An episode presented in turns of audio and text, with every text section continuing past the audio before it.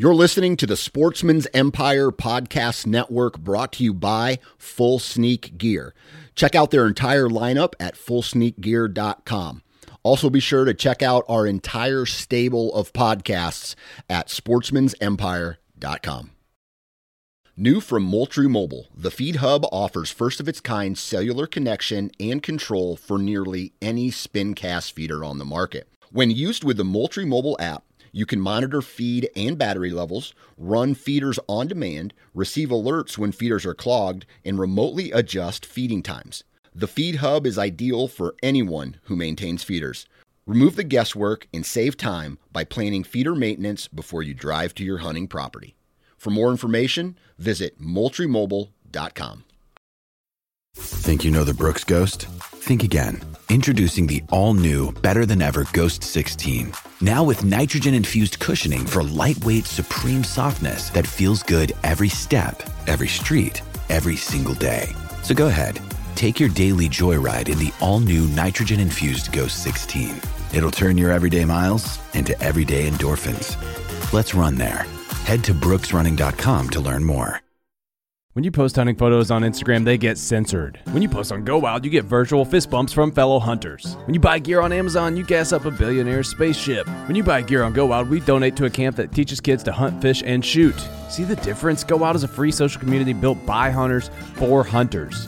Join today at downloadgowild.com and I'll give you 10 bucks just for setting up your account. And you'll keep unlocking Go Wild rewards as you share content because guess what? We like hunting pictures. Join at downloadgowild.com or in the App Store.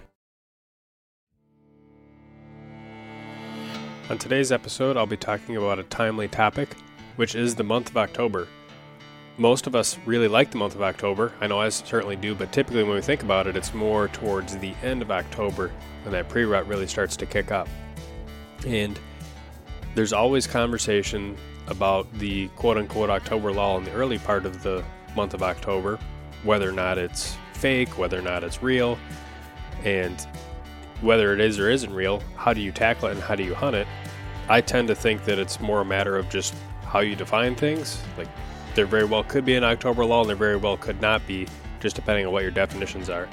I think if you define it as less daylight movement, then that certainly seems to be a real thing. If you define it as can you or can you not fill a tag during the early part of October, I think then you could definitely say the October lull is maybe overblown. Uh, just in the last, I'd say, week or so, we got uh, several examples of guys who were able to punch their tags in really nice bucks. Uh, Jake Bush, the guy who I had on the podcast last episode, shot a giant in the opening day of his Ohio season. Beau Martonik just got a deer down. Andy May shot one. Uh, most of us probably saw Dan Infalt's buck that he shot. I think that one may have actually been late September, but you know, similar type of of thing here. Hunting in Wisconsin, his season, you know, came in a little bit earlier. So you can absolutely get it done. But the thing to keep in mind with all of those guys who just punched tags is they all had a really solid plan going into it. And I was even talking with my wife Sam about it. She's like, How did all these people like get it, you know, their tag filled on the very first day of their season? I was like, Well, they've done the work and they know number one, what bucks might be in an area. Number two, they've done the postseason scouting to kind of know how the land lays. And number three, they kind of know what the food sources are active right now.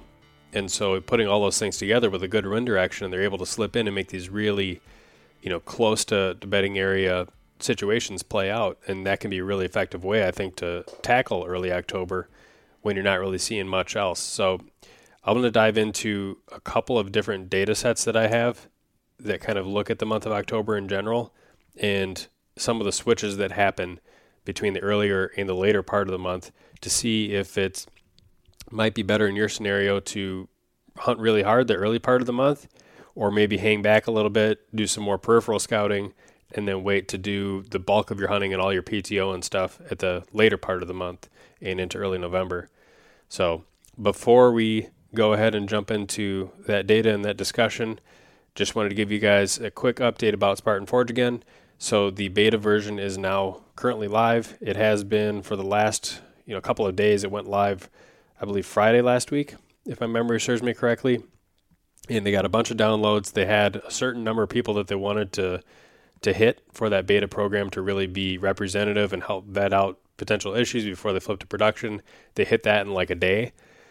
So then on Sunday about midnight, they pulled the app off the App Store, and all the people that have had downloaded it before that time are, are using it right now and uh, giving feedback to the development team.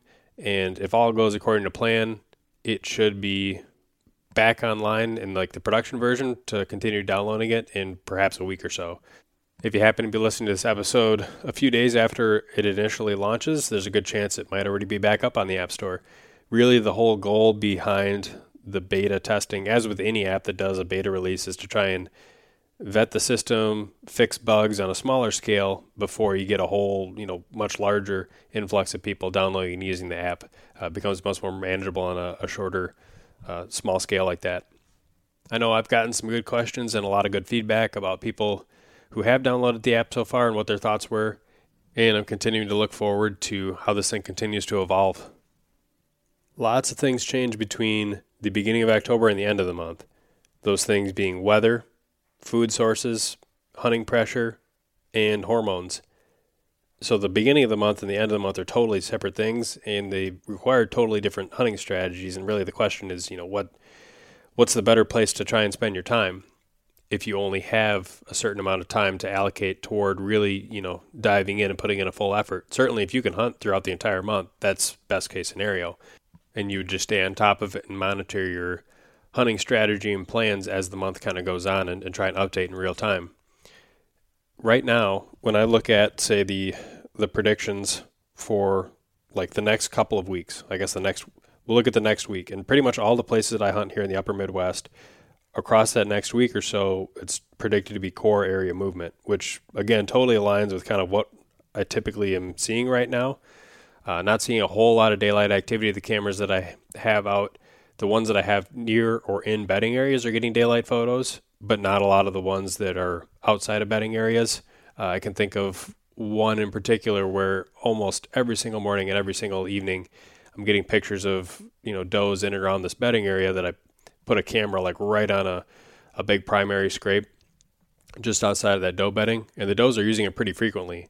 But it's again right kind of in the context of that bedding area. And when bucks do randomly show up, which is not very frequent right now at this point, it's usually nocturnal.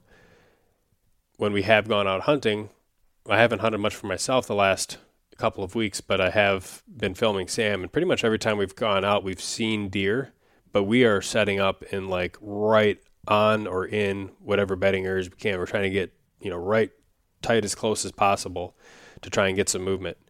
Now, this is the same type of weather where like last year we were able to get on a couple of uh, smaller bucks to almost get Sam to to fill her tag. Uh, one we had a, a, buck get up 40 yards away from our tree uh, and did, just didn't come quite close enough for a shot. Scenarios like that uh, tend to play out.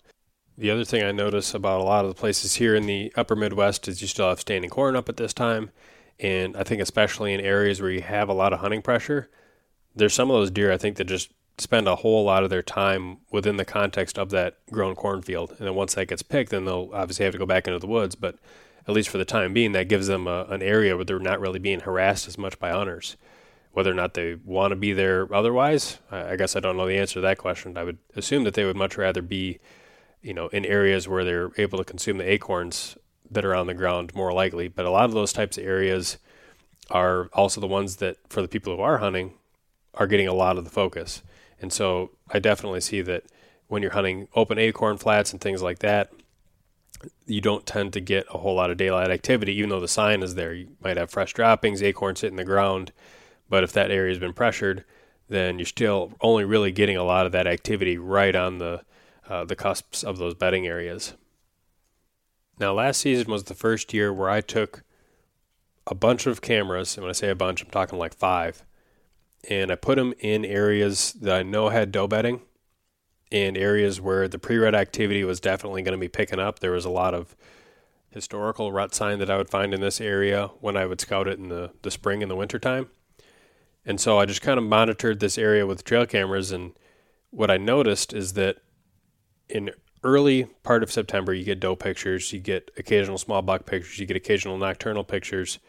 But then as that month would go on, you definitely see exactly the same type of bell curve that pretty much everybody talks about within the, the deer hunting industry. And that's that daylight activity, especially of the older bucks, tends to get better and better as that month goes on. I'll just kind of go through some of the information that I had from these cameras. Again, they're all kind of in the same general area. They're all within the context of doe bedding. They all were on travel corridors and scrape lines, but they all had really good security cover. And in fact, there's a couple of cameras that I, am not including here that I didn't have in security cover that I either had on logging roads or other things where there was deer sign, but there's also hunters that would use those. And the number of uh, daylight mature buck sightings, I think, was zero on, on those cameras. Uh, definitely had some nocturnal pictures in those types of areas, but certainly would just kind of show the obvious there that being in cover where you have the good sign is where you're going to get the daylight activity. But just kind of looking through these cameras here, but just kind of looking at these cameras here, in summary, these five cameras had 45 different occurrences throughout the entire rut where what I would consider likely a two and a half year old buck walked by during daylight, and 22 occurrences that were what I would consider likely older than the two and a half uh, year old buck. So it could be three, four, or five, whatever. Um, hard to tell once they get to that size unless you have history. But 45 and 22, so roughly half as many mature buck sightings as like two and a half year old sightings, which I actually think is is pretty good now that I kind of look back at this data. But when I look at the month of October only, the numbers are 24 of those daylight occurrences of two and a half year old bucks, so roughly half of what was seen during the entire rut, and then nine occurrences of those mature bucks during the, the month of October daylighting, uh, as opposed to that 22 throughout the entire rut. Uh, so still, you know, roughly half, a little bit less, but pretty similar between those two different age groups of deer. Now, when I break it down camera by camera, definitely you'll you'll see that some cameras are better than others. For instance, the first camera that I have out, camera number one, this one has throughout the month of October nine two and a half year old bucks daylighting and four mature bucks daylighting. The next camera had five of the younger deer and zero mature buck sightings in October. The next one had six of the two and a half year old and two of the mature buck sightings. Uh, camera number four was two and one, and camera number four, five was two and two. Uh, so that one during the month of October had two two and a half year old bucks daylighting and two mature bucks daylighting. So, you know, one to one ratio there, which again, pretty good. When I look at that compared to the other camera, which had five younger deer and zero of the older ones, um, just kind of starting to put together the pieces to see which of these areas and what are the other factors there that would cause maybe one location to be better than another in terms of age class. Um, but back to kind of what I was trying to go over here. When you look at the the month itself of October, with the exception of that camera number one, which seemed to be pretty good throughout the entire like rut cycle from October 18th through November 14th, which is when I uh, stopped collecting data. I mean, almost almost every day there was some type of buck daylighting at this particular location. It was a scrape right in the edge of a pond. Uh, it's logged now, so right now it's just a pond. So that was kind of unfortunate. But that one definitely, if you look at it compared to prior to the 1018 date, there was only one two and a half year old buck sighting during daylight in that particular location. And there was very few mature bucks that came through there during that time frame, uh, with the exception of like one or two that were at night.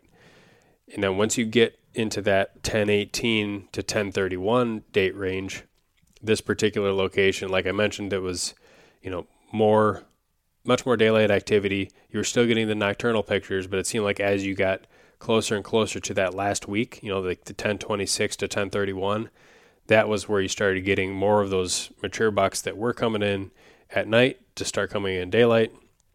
And it definitely uh, made a lot of sense that you know that ended up being the case here because that's typically what you hear a lot of guys saying is that they will uh, follow that kind of a pattern. Now, what was also interesting here is that and I've mentioned this on podcasts before. None of these deer did the same thing twice in this area. For instance, if you had a mature buck daylighting on one day, not only would he not daylight the next day, but he might not even show back up again for another week or another three days or another 10 days. And that was pretty much the case across the board for all these different cameras.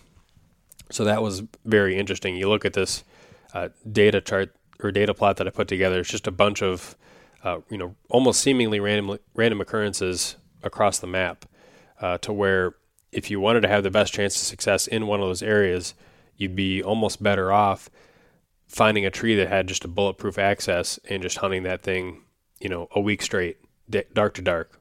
These pictures, these daylight pictures, were all over the map. Some were first light, some were last light, some were midday, some were early afternoon, some were mid morning. It was just even in the month of October, it was all over the map, and the you know individual deer that would show up were all over the map. When you look at all of the data as a whole and just kind of bucket it into those two groups, then I mean you're you're looking at like that last week of October, pretty much every other day you were going to see some type of deer coming through during daylight. And again, to put this in the context of how does that compare to the early part of the month or, you know, the quote unquote lull?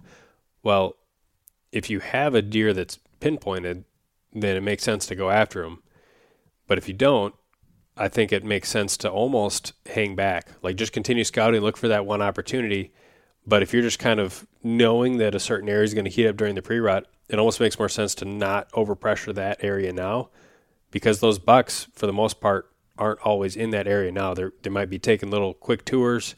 Uh, it's kind of almost like a pre pre rut. I've seen that on my cameras, uh, but it's it's very random and sporadic. It's usually at night. What I do know is that there's definitely does bedding in those areas, and so if you're continually going in and trying to hunt those areas that are going to be good in the pre rut in early October, then you're putting additional pressure on there that the does are, are going to have. And some of those older bucks are not quite in that area yet, anyway, at least not in the context of these uh, camera pictures that I've been looking at. The bucks themselves are in different areas currently. And also, just the, the context of where the food is at, a lot of the white oak acorns are perhaps a half to one mile away from this particular location. This is northern Wisconsin where all these cameras are located, and the deer do move quite a bit. Like I mentioned earlier, when I had shot my buck that was on some of these cameras, it was three quarters of a mile away from the closest camera. So they, they definitely do travel throughout this time period. Now, what I've been finding seems to not hurt quite that bad is just doing quick little, you know, speed scouts through some of these areas, just walking, checking to see if sign has started to pop up.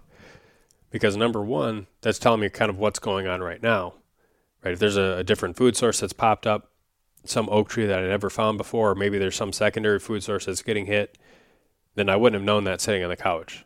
And if my camera's on the right spot, I'm not going to pick up on that either. So the only way to learn some of that stuff is to actually be out in the woods.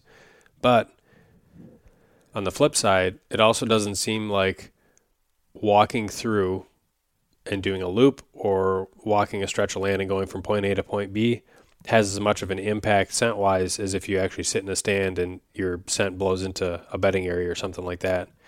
Uh, definitely seems like the deer are more tolerant of that more interrupted intrusion where you're in and you're out and you learn what you learn. And that certainly might not be the case across the board. I can only speak for the areas that I hunt specifically. If you're hunting like a small 10, 20 acre piece, then that might totally be very bad advice. Uh, but a lot of the places that I have been hunting are, are very, very large acreage of public, and there's tons of cover around. So I'm pretty confident that if I really do screw things up bad, the deer are not going to get pushed onto private. They're just going to go somewhere else on public. And then once again, it's just a matter of me figuring out where they had relocated to if that's the case.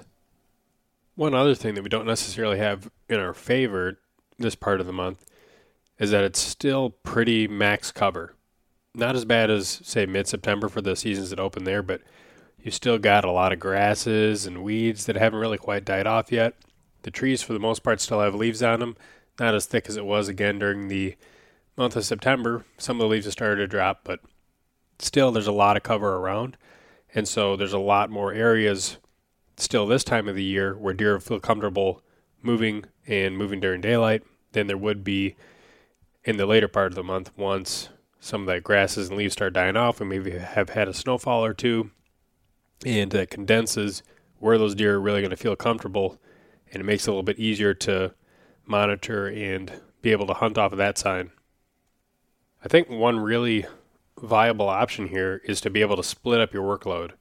if you've scouted and hunt in certain areas that you know just set up a little bit better for rut, they're really hard to try and pinpoint or figure out during the early season. Some of this bigger wood stuff that I've been, you know, trying to learn, definitely being one of those types of properties. But then we've also scouted and hunted areas that have much more defined bedding and food, bedding and feeding patterns. Say like the the cattail marshes or even like hill country you know, you got hill country, whether or not it has ag, let's say it does have ag, but it also has acorns. It's a little bit easier still to be able to look at a map and figure out, okay, I think deer are going to bed here. They should be feeding here. I bet this ridge is full of acorns right now. I can go spot check a bunch of those things during midday. Or perhaps it's an area that you've scouted in the past and you know exactly where those beds are. Maybe you're going to try and come in, you know, from the bottom, uh, climb up a, a steep hill and sit, you know, right over where those deer are going to get around a little steep cut to get back into their beds. I mean, there's a lot more flexibility, I think, for those types of areas where you can be able to set up and, and be able to capitalize on more of a strict bed to food type of a pattern. And you can get in and still set up really close to those particular beds. And I think it can still be a phenomenal time to be able to try and punch a tag. And so maybe you just split up your workload that way, right? Maybe you hunt those areas that are easier to hunt early in October during that time frame, and hopefully you fill a tag. But by the time it gets closer to that pre-rut and things really start kicking up, uh, the bucks are opening up scrapes. They're starting to hit them at night quite a bit, and then they start to transition during daylight. Maybe you just, if you haven't filled your tag at that point, you move from one location to the other and you start focusing all of your efforts in that other area. One thing that I've sort of learned over the years is that it's really hard to try and hunt two areas effectively at the same time whether or not they're multiple hours apart or whether or not they're close. Uh, but just trying to keep up on on two different patterns at once is a lot of times, at least for myself, it's spreading myself too thin. And I found that in order for me to be most effective, I have to really focus my efforts on just kind of one area, one pattern for a certain period of time, and then just kind of put the cap on it and then move on to something else if I try and keep that open and try and you know fill three tags at once, it, it never seems to be as efficient as if I just focus all my efforts individually. And that's sort of what Sam and I have been trying to do more or less this year. Believe it or not, I have not carried my bow into the woods since Nebraska. I've either been doing one, filming Sam when she goes out on a hunt, and we've seen deer just, you know, haven't quite been able to pull the trigger yet. And we're hoping to try and get her her first buck. Uh, but then when I have just gone out solo, again, I haven't really been bringing my bow yet because I haven't yet been able to get a good enough lock in the early season for the, some of these areas that I know are going to become good in the pre-rut. And there's also been a lot of landscape and habitat changes, a lot of more logging that has gone on during the summer that I have to feel like I need to get back up to speed on and, and really learn if this is changing things, is it not? Making sure that I have two or three more really good pre-rut and rut type stands set up and ready to go. And so I've just been doing scouting on that end, uh, even to the the point where I have a couple of times drove out after work and just done a quick night loop to be able to check cameras and put some out in different areas, just because that was the only time I had available to me. And then the weekends would be hunting with Sam. So from a certain standpoint, I'm almost putting all of my eggs into uh, this pre-rut basket and then during the rut, I'll probably be hunting in Pennsylvania. Maybe there'll be some additional opportunities here where we just kind of go in blind, and I'll bring in my bow instead of um, instead of Sam, or maybe she fills her tag, and then I have another uh, couple of hunts that I can get in before that pre-rut activity really kicks up, and I'll be doing those in areas that have that more defined bed to feed movement pattern. But that just gives a little bit of insight into how I've been trying to focus this year a little bit differently than I have perhaps years in the past and spread myself too thin. Now, if they hadn't had done all that additional logging this summer and if the habitat landscape hadn't really changed in that Wisconsin area that I like to hunt, and if I were just hunting for me, in other words, I wasn't out hunting with and, and trying to film Sam, then probably what I would be doing right now is just exactly that same thing, really focusing on one state in one tag where I know I have better opportunities early season to try and fill that tag. And I've done the scouting to kind of know how the land lays. I know where some of the beds are. I know where white oak trees are and, and things like that. And it's just a matter of going in on a day by day basis, really reading that most recent information as I go in and just doing a bunch of those types of sits in the hopes that by the time mid October rolls around, I will have punched that tag. But then make kind of a hard pivot that last week of October to probably going over and try and fill the Wisconsin tag. And of course, if either Sam or I punch a tag before that happening, then of course that changes plans once again. Uh, perhaps then there's an opportunity for another out of state trip or something like that. We still have North Dakota and Nebraska tags that are available to be filled. Anyways, that was a little bit shorter episode this week, but wanted to share some of that interesting trail camera data that I had come up with and analyzed from last year. At least I thought it was interesting. And hopefully that gives some insight into kind of how you could structure your month of October to navigate all of the changes that happen between the beginning of the month and the end of the month and help plan your uh, season accordingly. If you guys have any questions, feel free to reach out to me on social media. Instagram Messenger is probably preferable over Facebook Messenger or email. And uh, I'll do my best to go ahead and start up a conversation, answer. I love getting those messages that come in. Uh, I love thinking about and talking about different deer hunting scenarios. That'll do it for this episode. As always, make sure to follow the Sportsman's Nation on Facebook, Instagram, and YouTube. Leave us a review on iTunes. And if you're looking for additional content, subscribe to DIY Sportsman. And with that, thanks for listening.